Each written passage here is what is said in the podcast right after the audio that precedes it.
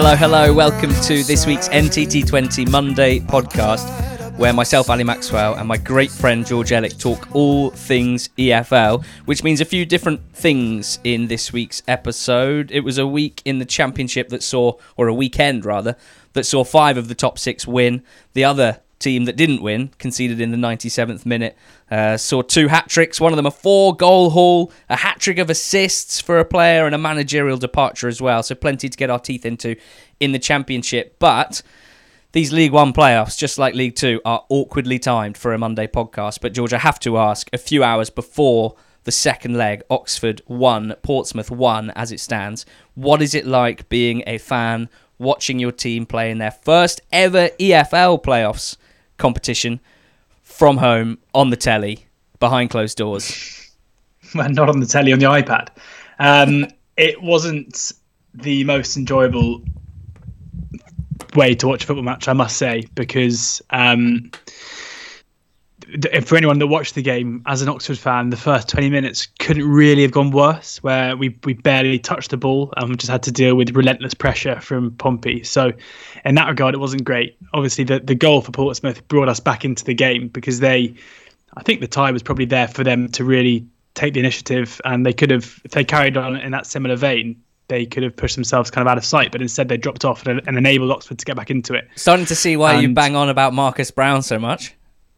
Yes, he is very good. I think the key to this afternoon's game, will be just getting him the ball. I wouldn't be massively surprised if he's brought inside this afternoon and played more centrally with Sykes coming in for Woodburn and played out wide, but we'll see. Curtis versus Brown in some ways.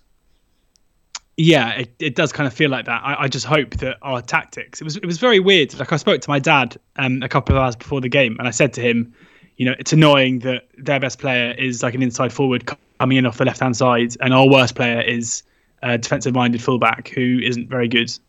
And, you know, whilst one-on-one defending is his best skill. So it was just weird that seemingly our method of dealing with Ronan Curtis was just to let him be out there. Like, I thought we would have just stuck long on him doing a man marking job. And even for the goal, he kind of like showed him, it was almost like encouraging him to shoot from that angle, which is something he's so good at. So yeah, I guess the risk with man marking a winger with a fullback, if you're getting really tight to him, is then the ball in behind, in between centre-back and fullback, which you'd have to be pretty careful with. I mean, Pompey's patterns of play. We're lucky enough to have someone... Go on. I was going to say, we're lucky enough to have someone in Gorin whose job it is literally just to drop into those gaps in defence, because Dickie so often carries the ball out of defence. That, you know, he's very positionally astute. But given that we're at home today, I guess we're probably not going to want to set up with kind of 5 men at the back off when out of possession. So I was really impressed with the way that Pompey built attacks down the right side and actually sucked Gorin towards Oxford's left and Pompey's right, and then they would play swift balls across to Curtis with that isolation on long. And once he did it and scored, having already hit the post, it was then something of a surprise not to see that work again. So either Pompey sort of ran out of ideas or execution, or Oxford sort of became a bit savvier to it. But that's very finely poised. The other game in the League One playoffs, one of the most bizarre, entertaining, remarkable playoff games I can remember, genuinely. Wickham blitzing Fleetwood 4-1. It wasn't necessarily the fact of Wickham winning and winning handsomely, but let me run you through a few key moments in this game. 2 minutes gone, Offerbohr, a defensive-minded midfield player who's only ever scored one goal in his young senior career so far in the EFL Trophy, scores an absolute beauty from range with his weaker left foot on the half volley, on the run. Incredible finish, which I don't think he's ever done before. Then after 4 minutes, a very soft penalty is given and it's back to 1-1, and you think maybe we'll all have a bit of a rest now. Nope, 6 minutes gone, 2-1 Wickham. Olympic goal from Jacobson, all the way in from a corner, not for the first time this season. We need to find some stats, because I actually think, I know this is ridiculous, I think Joe Jacobson may have scored more goals from corners than any other professional footballer in the history of the game. That's what I'm going for. I can't think of anyone else who has done it with the regularity that he has. 33 minutes gone. Has it been given an own goal? I don't think it was, because that was like, I mean, it's a shot on target and it was going over the line. It wasn't. I mean, I couldn't agree more with you. But yeah, I just saw something mentioning that it may have been. maybe. But then 33 minutes, we saw a red card that you just don't really see very often. It was a dangerous play, basically too much momentum from Louis Coyle in a slide tackle, his follow-through catching Jacobson, and inside his own box. So it was a penalty and a red card. I can't think of a moment this season that I can think of that was anything like that. Dangerous play, foul, in the box. Then Jacobson missed the penalty, which is also rare. David Wheeler comes flying in with a scissor kick, which hits the post. So it's still 2-1. 12 minutes later, Wheeler makes it 3-1. 12 minutes after half-time, 57 minutes, Cairns drops a high ball, very unlike him, and Samuel taps in for 4-1. And then towards the end, Paddy Madden just absolutely loses it, having been booked for diving, trying to win a penalty, gets a second booking immediately for dissent. Fleetwood finish with 9 men, 4-1 down at home to Wickham. Joey Barton fuming. And my big question to you, George, before we get our teeth into the Championship is, could Fleetwood do a Northampton Town and turn around a big deficit like the Cobblers did against Cheltenham? That was a 2-goal deficit. This one is 3 goals. Any chance?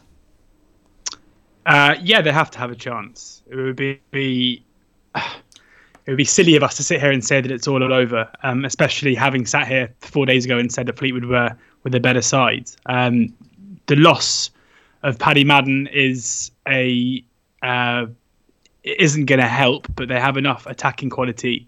It's Louis Coyle, who I think they'll miss more, at right back, who was sent off for that aforementioned kind of ridiculously... I mean, it was such a stupid way to go in for a tackle. And I think they're going to miss his probing runs down the right-hand side.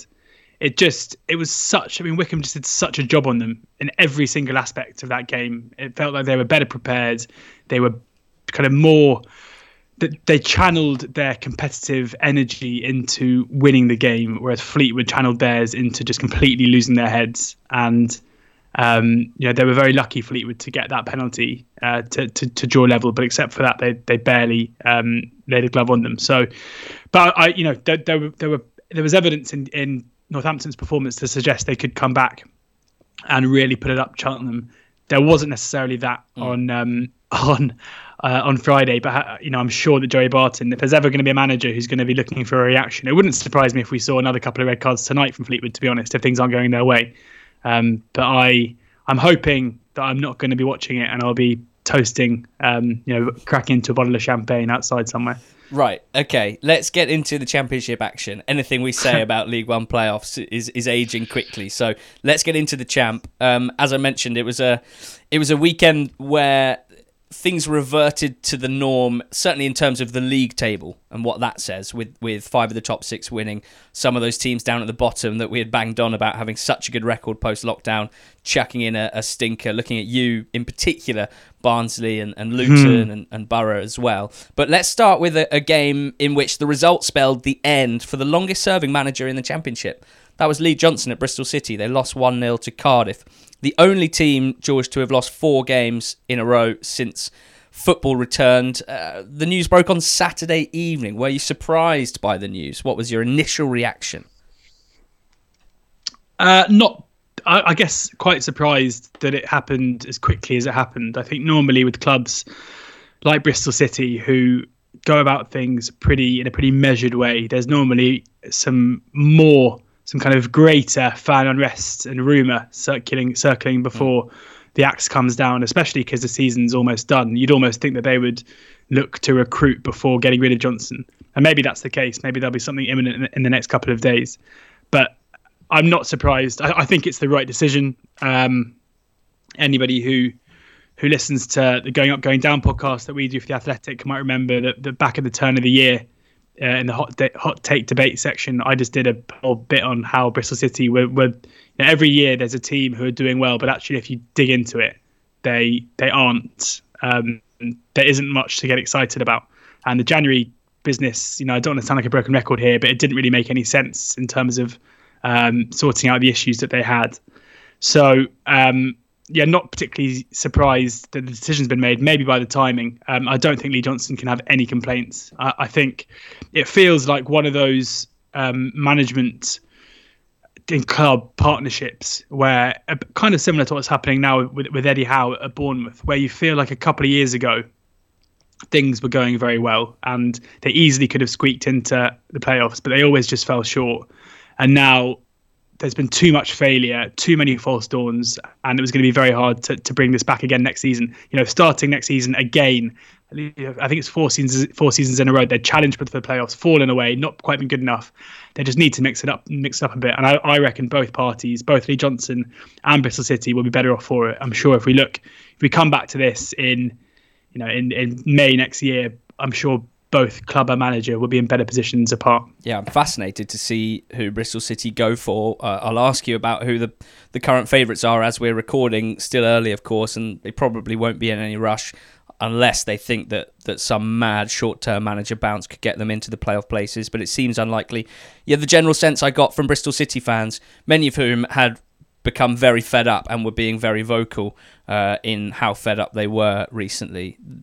Once the news broke, the tone changes, and instead of I think it comes with having been in charge for so long and having enjoyed some good times as well, that the tone changed, and it wasn't this celebratory vibe that you sometimes get when an unpopular manager gets sacked. It was kind of the general sense feeling that it was the right time, that he had taken Bristol City forward, undoubtedly, from when he had taken charge. The league finishes rather 18th, 17th, then 11th, then 8th.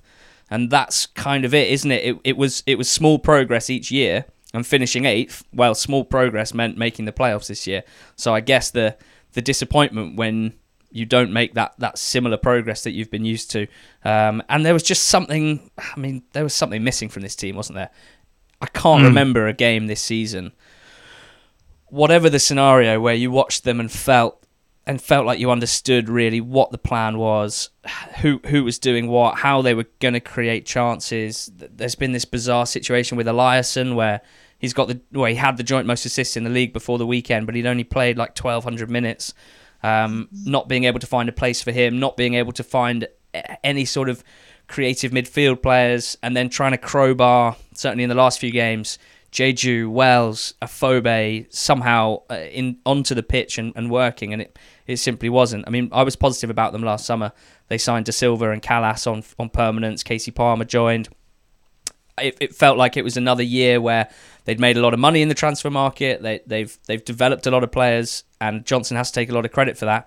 But then the knock on him as well, if you actually had funds to use and you didn't improve the team. So, we've seen teams do this before, get to a point where the interesting thing as well, in Bristol City's recent history, this is the highest they've been, the sort of the best situation they've been in, the best shape they've been in. Does that mean they could maybe attract a manager that previously they wouldn't have been able to attract? You know, the likes of Chris Hughton's being talked about a lot here. Do you think Bristol City are an attractive prospect for a manager of, let's say, Hughton's calibre or CV? Yeah, very much so. I think if you're a manager coming into a new club, you want a club that's run by an owner with a good reputation. Steven Lansdown absolutely has that. They say pick your chairman, don't they?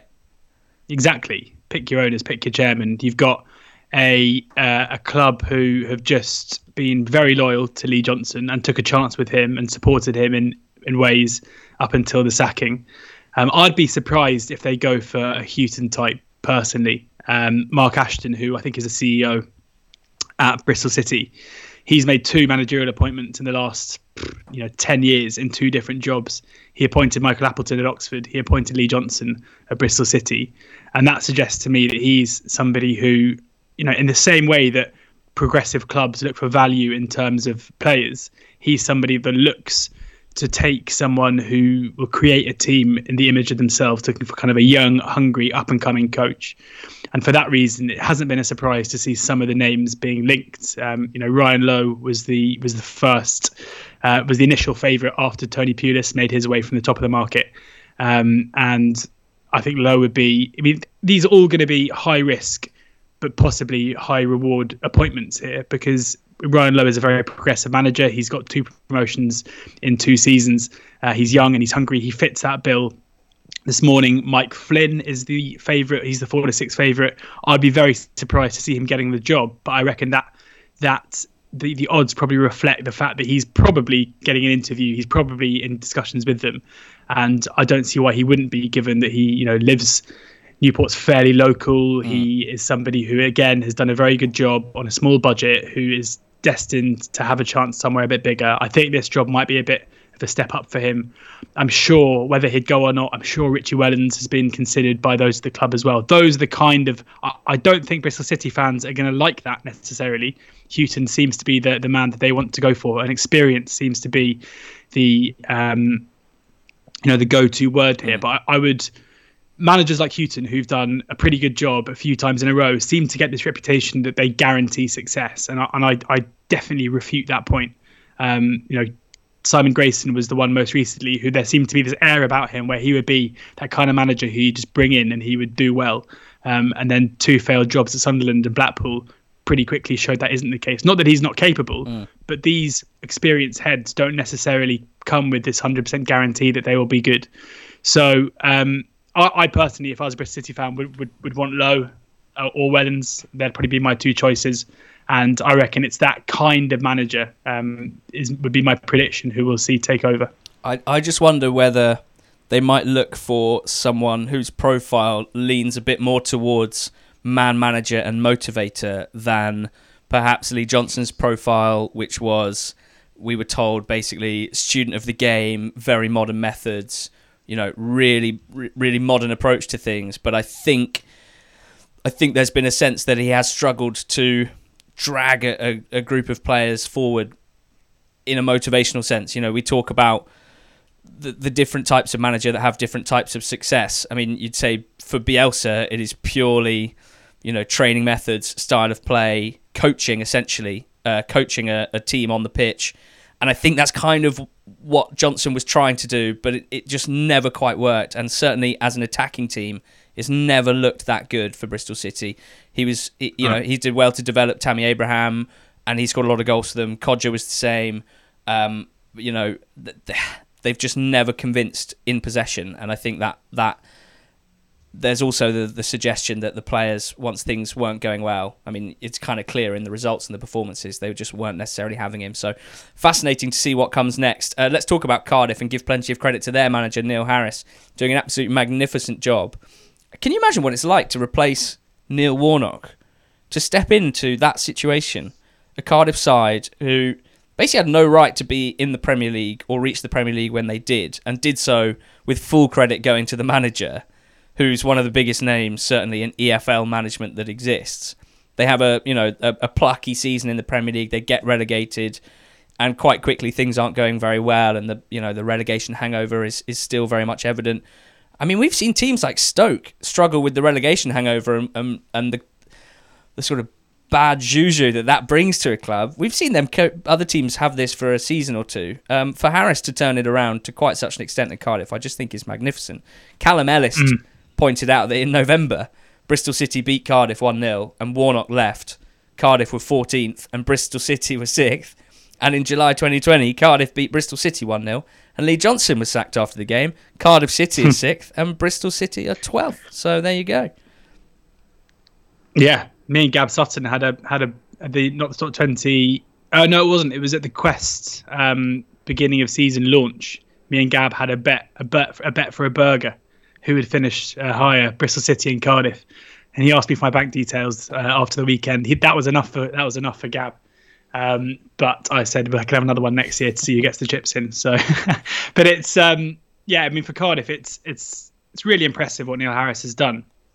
And it kind of feels to me, sometimes when you watch a side and they are improving under a new manager, the evidence and the reasons why it's happening are very, very clear. Like, they make themselves very obvious to you, whether it's a change in style of play, whether it's individuals improving. With Cardiff, I find it's harder to put my finger on for whatever reason. I can't really, the performances have obviously improved, and there does seem to be kind of a willingness to actually play through midfield a bit more than there was under Warnock. And in fairness, but it's certainly not a full style change, though, is it? No, not at all. It's still pretty direct. I would say that, Nelson's form, especially since lockdown, has been really impressive. And him and Morrison are certainly building a very good defensive partnership at the back. I don't know if maybe that comes from the underperformance under Warnock earlier this season, but it just doesn't feel like there's been a huge shift in terms of performance, even though the results have undoubtedly really improved. And maybe that means that we can expect something of a drop-off. I mean, they probably... I mean, Derby will have to play incredibly well from here to the end of the season in order to put the pressure on now with the gap that they've opened up over the weekend, because their fixtures are so hard. So Cardiff probably, you know, they haven't got enough now, but they don't need much more. But I'd still have them as, you know, the weakest of that top six. But that's not to take anything away from Harris whatsoever, because, you know, the impact he's had and the way he's going to steer Cardiff into the playoffs deserves all the plaudits. He's also got his man management spot on with a squad that has a lot of players in it that you would consider good, solid championship players. Not many players in this squad that are talked about as some of the better players in the division individually. But you can see from the way that people continuously come off the bench and impact games in a positive way for Cardiff. We talked about it last week after their win against Preston. It happened again here. They did not dominate this football match. They were the better side, but they certainly were not dominating things. And you bring Lee Tomlin off the bench. He assists Stanley Ward, who's come off the bench, who's had to wait a long time for chances this season and invariably has done pretty well when he's had them. Glatzel's injury meant that he was the first off the bench to play up top. 16 goals from subs this season for Cardiff. The next best is 13. I think that's West Brom. In fact, they'd have got a couple more on Sunday as well, so I need to update that stat. But also defensively, like, sometimes they look like they're in difficult situations, Cardiff. But I've been watching back on Wisecout every shot that they've faced since lockdown finished, and the amount of bodies that they have between the shooter and the goal is what is so notable. Defending in a low block for them is made to look very, very easy, and that, you know, that is another sort of leftover, I suppose, from the Warnock regime. The players would have already been drilled like this, but it's still hugely impressive, and it's going to make them very difficult to beat in the playoffs, even if they are not a side that creates a huge amount from open play. Let's get to the top of the table now. Leeds beat Blackburn 3-1. Phil Hay called it the right performance at the right time, everything Bielsa's Leeds are good at. I think that's in reference to what was a disappointing 1-1 draw at home to Luton in midweek. George, do you want to wax lyrical about the technique of Kalvin Phillips? The first direct free kick that Leeds have scored since 2017. It was an absolute beauty. That's just a remarkable stat. I'd love to know if they've taken fewer chances. I saw that Phil tweeted saying that Leeds fans often have a go at Kalvin Phillips for his set piece delivery, and if he's taking all of the set pieces and shooting the whole time, then it makes sense. You'd have thought Pablo might have dinked one up and over the wall from 20 yards at some point, and Douglas as well. Yeah. I mean, Douglas nearly scored one in the second half, but it was. I don't know if I necessarily agree. I don't think this was Leeds back to their best. I thought Matthias Klick was very good in everything that he did, especially in terms of his kind of creative passing. I thought, I watched EFL on Quest this morning, having already seen kind of the key goals, and I thought that Clinton Morrison's, his comments after the game were fair, that the referee made a couple of huge decisions that went in Leeds' favour incorrectly. I thought Lewis Travis didn't cover himself in glory whatsoever with the way that he was kind of running back towards goal, but Klick tripped him from behind, and that led to Bamford's first. I definitely don't think Ayling was fouled when he was running across his own box before Holtby kind of stabbed in either. So, and there were other opportunities. Gallagher missed a very good chance for Blackburn at 1-0 as well. Like, when this Leeds team are at their best, they don't concede those chances. They don't get caught in possession running across their box. They don't. There's so much they don't do. So yeah, I would have to disagree. They got the job done, certainly. Two fantastic free kicks, a brilliant free kick from Kalvin. I love how I'm going to miss how, starting from today, I assume all the fun haircuts we've seen footballers have are going to disappear. And the two footballers in the EFL who I think need a haircut more than anybody, one is Jordan Hugill at yes. QPR, and the other is Adam Armstrong at Blackburn, who... he doesn't look his age normally, but when he's got this weird kind of monk haircut going on, along with his beard, he looks about 32, not 22. So hope he's great free kick, but I hope he gets himself down to the barbers, or has done over the weekend. I would put my current hair situation on a par with Jordan Hugill's, and every time I saw a highlight of Hugill on the weekend, I I audibly winced at his hair situation. So that tells you where I'm at. I'm going to be heading straight to the barbers after we finish recording. Actually, from a Blackburn, from a Leeds point of view, clearly an 6 point gap now over Brentford is still a commanding position to third place. For Blackburn, they've now lost 3 games in a row. They came back from COVID with a win against Bristol City and then have lost 3 in a row. Not ideal. There's now 8 points between them and Cardiff.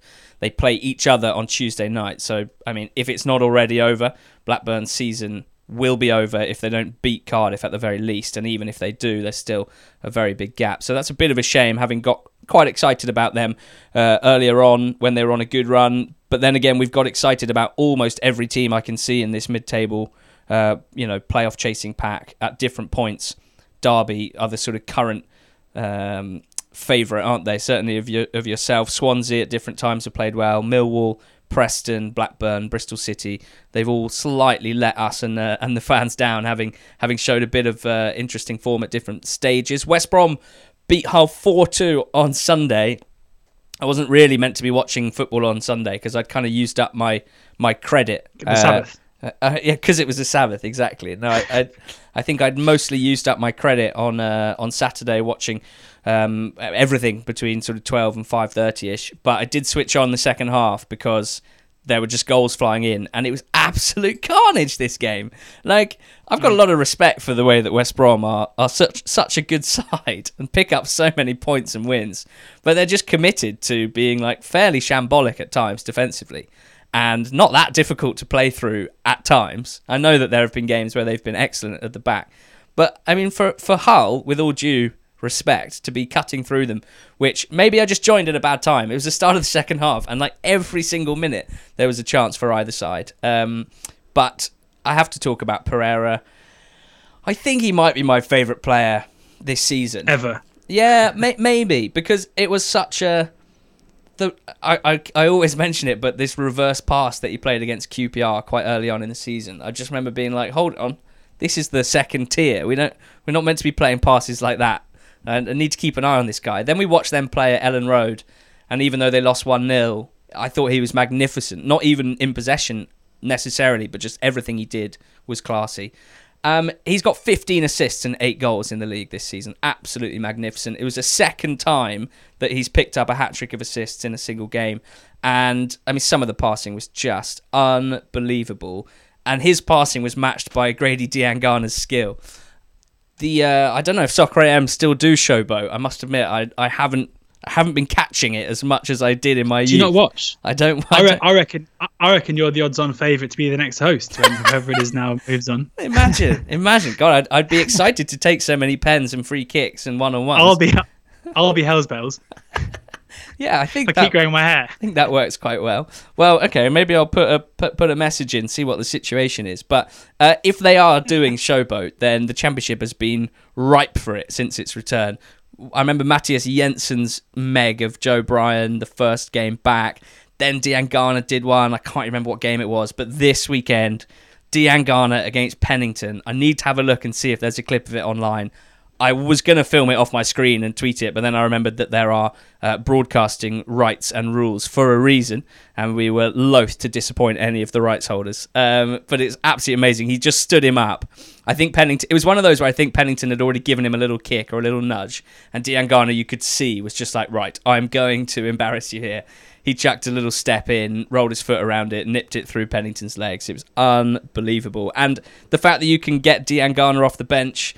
with Grosicki having played for the first time in a few games and been excellent from the start, with Pereira creating every time he got the ball pretty much. I mean, it was pretty unfair on that poor Hull back line, and eventually it was that firepower that won it for West Brom. But I think Sam Johnston deserves a shout-out as well. I said it was like a basketball game. I mean, at 3-2, still early in the second half, Hull had 2 chances. One where Wilkes just ran the whole way through West Brom's defence and fired over at the end of the run, which I think he was just a bit tired. And then John Terrell had a great chance from a cutback, about 10 yards out, and Johnson pulled off a brilliant save. So shout out to Johnston in a game where he conceded 2 goals, but he also made one absolutely key save. Brentford keep the pressure on, but because of that West Brom win, Both Leeds and West Brom have picked up 7 points from 4 games post-COVID. I'm saying, George, if they do the same in the next four, 7 points from 4 games, which isn't that much, I think that they would be heading into final day in a very strong position. And I'm basically saying that for Brentford to get top two, they have to win out, which is another 5 wins in a row, having already won, 5 in a row at the moment.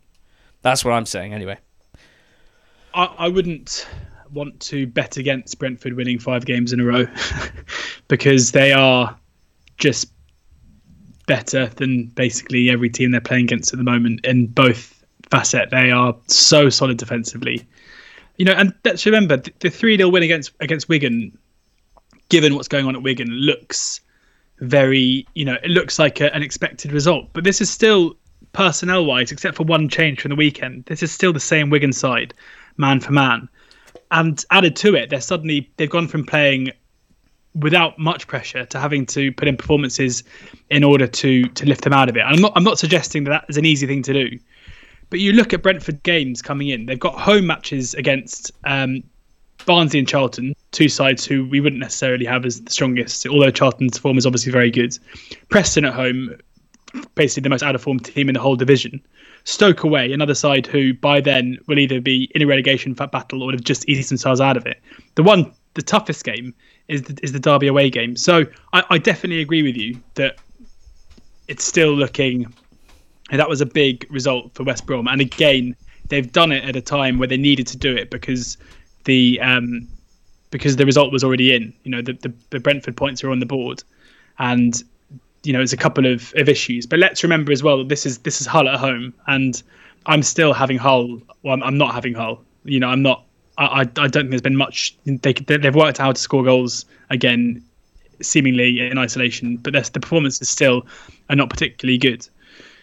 5 games to go, 5 points to make up is a lot. But yeah, I'm not calling it yet. Okay. That's what I'm saying. 4 wins since the restart. Yeah, that's fine. 4 wins without conceding a goal, as you mentioned. Opposition hit the woodwork in their first 2 games back, which I mentioned last week as being, you know, they were on the right side of fortune there. But then in a win at Wigan, win at Reading, and this win against Wigan, only 9 shots faced in total in 180 minutes of football, just 1 on target for Brentford, and the first of 2 hat tricks to talk about. What a wonderful player Saeed Benrahma is! I mean, the second goal, he doesn't mean it. He's not trying to lob the keeper. He's trying to find Watkins at the back stick. I think we can agree with that. But definitely, not enough has been discussed about his third goal. The first touch, the ball is rolled back. He's sprinting into the box, and his first touch is like to roll the ball, to roll his foot over it while running at top speed, to put it perfectly into his stride, straight into his shooting motion with his next step. I mean, the fluidity of movement and the finish to match, I think, was much more impressive than an overhit cross that's happened to maybe catch a bit of wind and go over the keeper Marshall. But look, there's no doubting that he's a magnificent player. There's also no doubting that we've raised our eyebrows at links to Chelsea to the very top of the Premier League. There are obviously moments where he looks like a bit like Eden Hazard, and there's a lot of similarities thanks to their position, low centre of gravity, and insane dribbling ability. Not necessarily sure we're talking about someone on the same level as that, but it's going to be fascinating to see what happens to Benrahma going forward. And what about his pal Watkins up top, George? Because I thought you were going to make a pun about his pal Mate, no. But his pal Watkins up top. Yeah, Watkins he hasn't been able to get ahead of Mitro yet. He's had 2 games where Mitro's not been playing. 6 goals for his team, but none for Watkins, so they're still locked on 23. He's got 1 more game of Mitro's suspension to get ahead. He had a very good chance to do it as well, didn't he? He did. Had a couple of bites of the cherry in a 6-yard box scramble. I have a feeling that Ollie Watkins probably isn't too bothered right now about that. I would guess, given the situation at the moment at Brentford. I'd be interested to know how much he cares about the top goal scorer race, if it's something he's thinking about a lot. I guess just that insight into players' mentalities is always interesting because, you know, is he driven by wanting to be the top scorer in the league, or is he driven by trying to get Brentford promoted, or both? I don't know. I'm not Oliver Watkins. Moving away from football on-pitch matters to one of the more peculiar, and there have been many, off-pitch issues since we've been doing this podcast and previously in the EFL, but this has to be up there with one of the more bizarre and shady situations we've ever seen when it comes to Wigan's ownership. We spoke to Adam Crafton on the Going Up, Going Down podcast on Thursday. Adam did a really good job explaining the initial story and the initial details, and especially, I think, worth a listen if you haven't already, for his point about this not being anything to do really with financial issues caused by coronavirus. I think that message has got across now, George. Over the weekend, it feels like the wider footballing world has at least got a taste of what's going on at Wigan, even though some of the messages being put out on social media are not necessarily fact-checked at times. But, there's a bit more info out in David Ornstein's column on The Athletic today, which Adam Crafton has put together. We're getting an idea of how things are moving forward here. The administrators who were appointed to sell the club, basically, they said immediately they had 4 people offer concrete interest and sign an NDA so that they can move forward in that process. That seemed encouraging for just sort of 24 hours worth of interest. And in Ornstein's column today, Adam Crafton's written that former Football League chairman Keith Harris, along with his business partner Yatin Patel, have been brought in by the administrators to advise the club on offloading players as the club seeks to raise funds to cover the shortfall owed to creditors. It's definitely worth a read here. One thing I just find it interesting that these guys have been brought in. There's a line about the fact that the existing Wigan board members, Darren Royal, for example, Jonathan Jackson, who were obviously on the board with the owner that appears to have gone AWOL, but who have slightly different views on how to run a football club. I think there's a feeling from them that they could have done this, that they could have taken charge of recruitment, and they could have made sure the club are getting the best price for players. So there seems to be a bit of concern from within the club that the people appointed by the administrators are not necessarily going to be the best people to negotiate best price for players like Anthony Robinson, Kiefer Moore, Joe Gerhardt, Jensen Weir, etc. But the situation has got a long way to go before it clears up, I think it's fair to say. Yeah, it's very difficult in our position now because there are so many truths, half-truths and conspiracies floating around. As you mentioned, it's very important not to get too caught up in the narrative that best fits outrage and intrigue, because this is quite clearly, without needing to dress it up, a very dire situation. And the overwhelming message from Adam when we spoke to him last week on Going Up, Going Down was that this process of putting the club through administration is not necessary.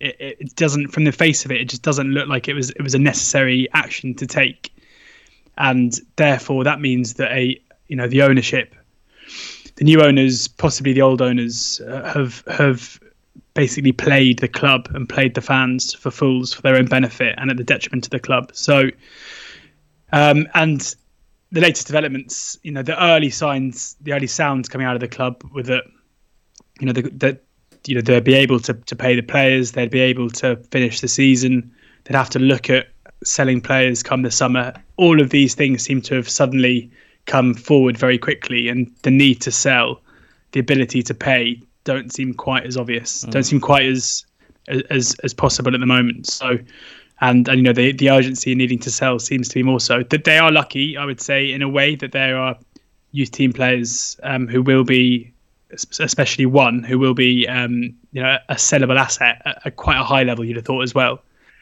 But it's really difficult, and Paul Cook, credit to him, all of his media duties and stuff over the weekend, he came across, I thought, brilliantly. Just the way, not bitter, just saying to the fans, look, we're going to do our best, sort us out for you. It's a difficult situation. I mean, poor him. He's come into work one day and been told, you're not getting paid, all your hard work's been undone, and your job isn't secure. And yeah, to bounce back from that and rally the way he has, fair play to him. And I personally, as a neutral, just really, really hope that they can pick up the points needed to get their way out of the situation they're in. Yeah, absolutely. You can't really talk about the relegation battle without applying almost, even though it hasn't been applied yet officially, applying Wigan's 12-point deduction. Even though the table says that they're still in the middle of the bottom half of the table, the reality is that they are essentially on 38 points at the moment, which is A, bottom of the league, and B, 6 points behind Middlesbrough, albeit Wigan have a better goal difference. So there's a lot of work to do, but just huge credit to the players and staff, as you said, who not only didn't receive their payment that they should have been paid at the end of last week, but also have been warned that they may only receive 20% of money owed to them. It's expected that furloughed staff members who also didn't receive their money on payday last Friday will receive their dues early this week.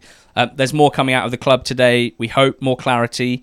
In the meantime, we're not experts on this, but we know plenty of experts, and we'd like to recommend that you, if you'd like to learn more about the current situation, Kieran Maguire is always a great person to go and visit on Twitter.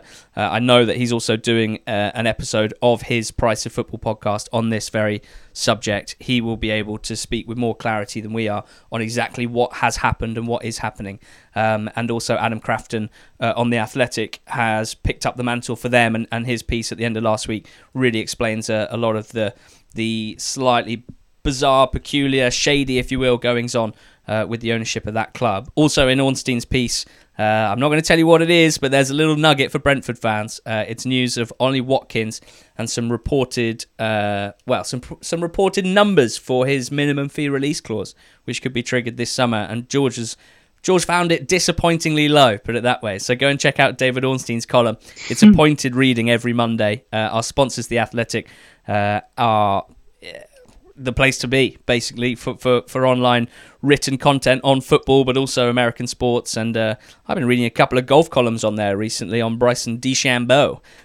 So if you fancy that and you're not a subscriber, then theathletic.co.uk/NTT20 is the place to be.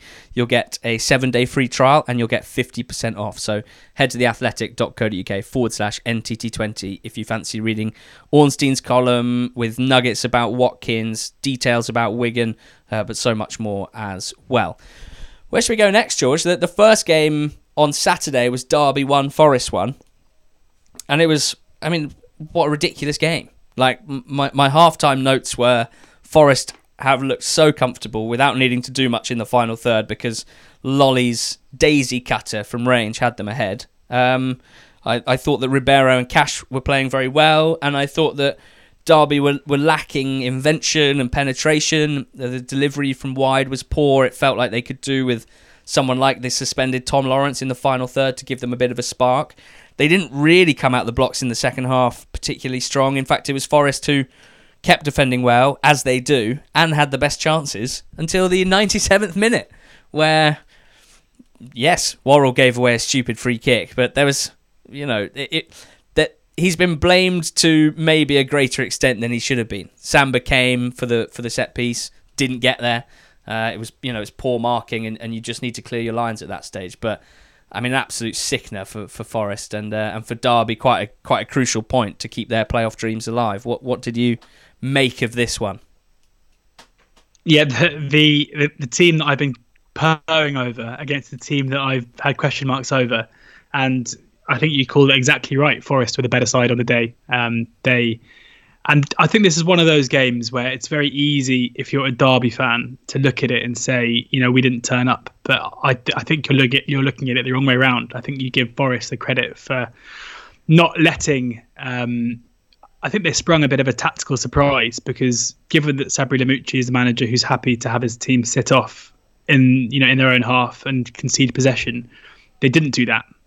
They stepped forward. They frustrated Derby. They let ball players in terms of Rooney and Bird have the ball, but only in very deep areas. So if Rooney dropped in, alongside Matt Clark, for example, they'd let him have it. And as soon as he kind of came forward over the halfway line, then they'd employ the press. And it worked really well. They just kept Derby at arm's length. They were the better side throughout. Lewis Grabban had a couple of chances in the second half to put the game to bed. I thought Koku got it wrong by playing, the eventual goal scorer, Chris Martin, over Martin Waghorn. I think Waghorn's pace in behind, given the way the game played out with kind of Forest employing a slightly higher press would have been more beneficial. I think Waghorn's been such an important part of Derby's form since the break that, you know, as soon as Lawrence comes back after 3 games out, Waghorn is now gone for 3 games, and that is an issue because his ability to run that line is so important. So Derby were very fortunate to get the equaliser very late on. Horrible tackle from Waghorn, you have to say, but in turn, the way that these things work, it probably led to the circumstances that got them the point. Mm. So it keeps them in it. Derby will have to improve. If you only have time to watch 1 game of football this week, and it's not Oxford Pompey this afternoon, then make it West Brom against Derby on Wednesday at 5:00, because that's the game where after that game we are going to know much more about the race for the automatic promotion, and we're going to know whether Derby really have it in them to push Cardiff for that 6th spot. It's a big one. The game's coming thick and fast. I don't think, talking of games that you should watch, I don't think even Fulham fans are suggesting watching Fulham games at the moment. It's just been a tough scene if you're looking for entertainment. Their 1-0 win against Birmingham, a bit like their 2-1 win against QPR in midweek. The most important thing, the 3 points, as we know. It puts them 9 points above 7th place Derby, almost certainly tooling up for a playoff campaign. But in what sort of shape? Because it was another disappointing performance. It was another slow performance in possession, really struggling to get any sort of penetration until they put together an excellent move in the 96th minute. I think I'd actually shut my laptop by this point. I thought all the games were finished. I'd already made some notes for Fulham 0, Birmingham 0. And then like half an hour later, I got a push notification from the Fulhamish pod saying they'd won 1-0. I thought it was a typo. But no, all it took was one slick bit of combination play, one bit of invention from Harrison Reed, just a little bit of excitement in the final third, and Onoma did get the win. So I feel a bit bad because I'd actually slagged off Lee Camp on the betting show, and he had an absolute blinder. It was unbelievable. I felt a bit bad I reckon he listened to it on his way down to Craven Cottage, is my guess. Well, footballers aren't allowed to bet, so I hope he didn't. I reckon everybody who listened, everybody that we tipped up to lose this weekend, listened to the betting show. That's my reason, I reckon. Right, we did like 8 team talks this weekend. Hey George, I'm going to leave it up to you what you'd like to talk about next, because we've got 2 worthy candidates. We've got Luton 0, Reading 5, and we've got Stoke 4, Barnsley 0. Which one of those would you like to touch on first? Let's talk about Yaku Mate. Yes. A 4-goal haul. A 4-goal haul. This was a strange one. I mean, let's start with Luton, because, you know, as I said before, I mean, Reading, will give them the plaudits that they so deserve, but at the same time, this was some collapse from Luton, especially given they hit the bar after 5 minutes to go 1-0 up through James Collins, and then it just looked. I mean, I guess part of this is you have to remember that if you have a goalkeeper who has 7 months worth of being rubbish and then 2 weeks worth of being good, the chances are he's probably still rubbish. And Simon Sluga kind of proved that with some of his antics on Saturday. And just the way that they defended was just, I can't remember who it was for the, I think it was the second goal, where Sluga dropped it and the clearance was just like a rolled pass into his path. You spoke about a very good pass from back in the day from Matias Pereira, I think, and you tweeted about this. Ovie Ajari's pass through to Mate was quite something, especially given the kind of the slalomed run that preceded it. He is a very, very good player who I wonder if he'll still be there next season. But credit, I mean, and it's interesting the way that Mark Bowen spoke. I mean, I basically had Reading down as a side who had packed up and gone home. But Bowen was interesting. He kind of didn't give his players too much credit, and he said, look, you know, we've done this today, it's all well and good, but we play Huddersfield on Thursday, and if we don't follow it up, or Wednesday, if we don't follow it up with another similar result, then what's the point? So and that's, I guess, the mentality that you want to see from a manager at this time. Absolutely. Because I mean, he knows better than anybody that he's got to get their way into next season with some optimism around the club. Spot on. And the performance in midweek against Brentford, albeit a good Brentford side, was pretty grim, very meek, and I think that's why this reaction, albeit in with a helping hand from some shambolic Luton defending, I think will be really positive for Reading fans. Because as you say, there was definitely a risk of it being like, okay, well, we're kind of petering out here. We're going to finish, mid-table or just inside the bottom half. But not at all. It was a great reaction that speaks to some good motivational tactics from Bowen and, of course, Mete, who had one cleared off the line before he even scored his first. You know, genuinely could have had five in this game, but does have these games where he looks like such a handful, looks like a good goal scorer at this level, but too many games where he doesn't look like that. And you could probably say the same about his old mate Pushkas. But lots of positives to take from this. Ollie Allen, Reading fan, saying, you know, for all the criticism they took on Tuesday, today they were proactive, effective, clinical. Blackett down the left side was really enjoying the space that was afforded to him by Ajaria playing inside left and being such a threat in that inside left channel. And Blackett was bombing on. But they also had two young defenders, academy graduates, Osho at right back and McIntyre at centre back, both of them starting and playing well, keeping a clean sheet. So a really positive weekend for Reading. And they do have an outside shot now at finishing in the top half. They need more of these performances and less of the midweek performances. But that would be a great way to finish what's been a pretty odd season in many ways for Reading. There are a few teams where we'll look back with an end-of-season review and a lot won't really make sense. Like Sheffield Wednesday or another team. Just bizarre. Bizarre campaigns, but the first time Reading have scored 5 away from home in 14 years. What about Stoke 4, Barnsley 0? I don't know if maybe I was just in a really good mood this weekend and just really, really appreciative of good, skillful football.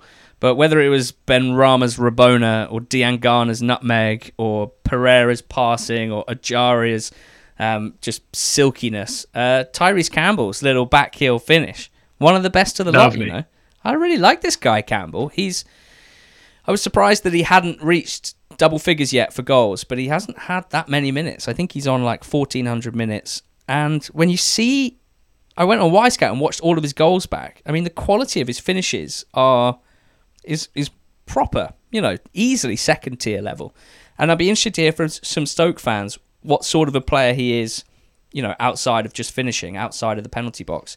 Is he a bit of a net negative out of possession? Is he... You know, is he not strong enough to lead a line? What is it? Because when I see stuff like this, and his second goal as well, which was a really nice finish, albeit looked a little bit scuffed, but it was well directed. He's got a variety of different finishes, looks really smooth and in and around the box, and I like him a lot. So he was a big reason, I thought, why Stoke were able to get that 4-0 win against Barnsley. And to be fair, Reading fans all mentioned how bad Luton were. They weren't taking all the credit for that 5-0 win. Stoke fans are saying with Barnsley, being like, I mean, I think we were quite lucky here because they hadn't conceded for 3 games. And then from the absolute outset, Barnsley's defence was back to its former self early on in the season when they were just all over the place, shambolic, which is a bit of a shame. Nick Powell was very good as well for Stoke in this one. And it got me thinking when I made that note that pretty much every time Stoke win and we talk on this pod, we talk about Nick Powell being one of their better players. And it makes you wonder, does he need to do it more? Or could he do that a bit more? Because he's often conspicuous in his absence when things aren't going that well for Stoke. And I don't just mean because he's very injury prone. It just feels like if he plays at a high level, Stoke are a good side. Whether it's good to be quite so hinged on one player, I'm not sure, but he was just at his sort of glorious technical best. I think that's his. It's kind of part of his style of play, like the way that he glides into, picks up positions, dangerous positions, and glides into space. I think that lack of running, I guess, is almost part of his talent. I mean, we know that. In terms of his mentality, he probably doesn't push himself as much as he should. There was a lot of talk at Wigan that he was fairly reluctant to leave because he just quite liked it there. And maybe after his experience at Manchester United, he just thought to himself, you know what, I want to find somewhere that I like playing football and play football. I think he's one of those guys who faces criticism for that. Fine. He's never going to be, despite his technical talents, he's never going to be that kind of talisman who can grab a poor performance and drag you through it. I think he's somebody who, on his day and when the ball falls right and it's his kind of game and Stoke enjoy a fair bit of space in the final third, is somebody who'll do well. And I've no doubt that if Stoke are a much better side next season, then those criticisms around him will go, because it won't matter so much when he isn't turning up, because there'll be other players who can step up for him.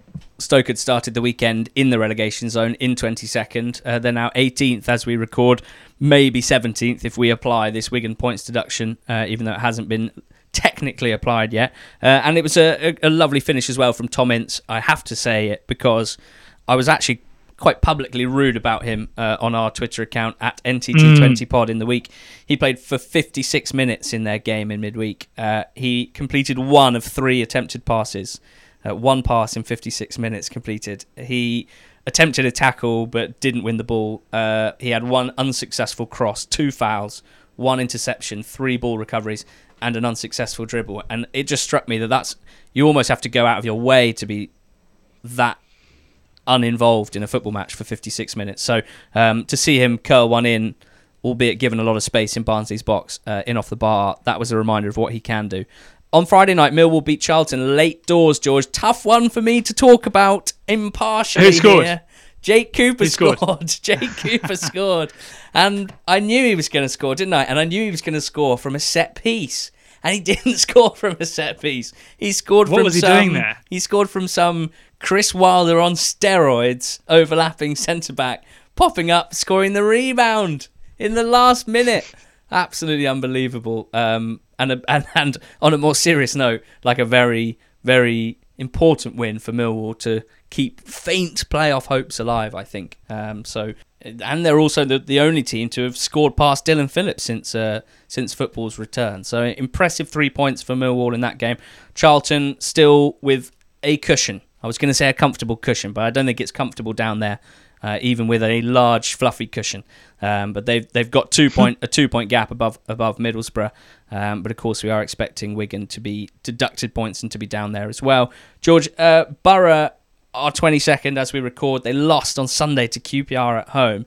This didn't feel like a very Neil Warnock firefighting performance. Anything to say about this game apart from how remarkable Jordan Hugill's haircut is? Very good goal of his as well. I mean, we could have a Jordan Hugill podcast this weekend, because he scored a lovely lob from about 30 yards and kind of volleyed. Well, it wasn't a volley, like a half volley. How do we call it? On the bounce. Half volleyed lob. The bounce, a lob on the bounce from about 30 yards, and pulled his hamstring whilst doing so, and had terrible hair. So, and 2 minutes previously, he'd had a one-on-one where he ran from the halfway line and basically almost half tripped over the ball, and then managed to sort of skew a shot off the defender and out for a corner. A day in the life of Hughes.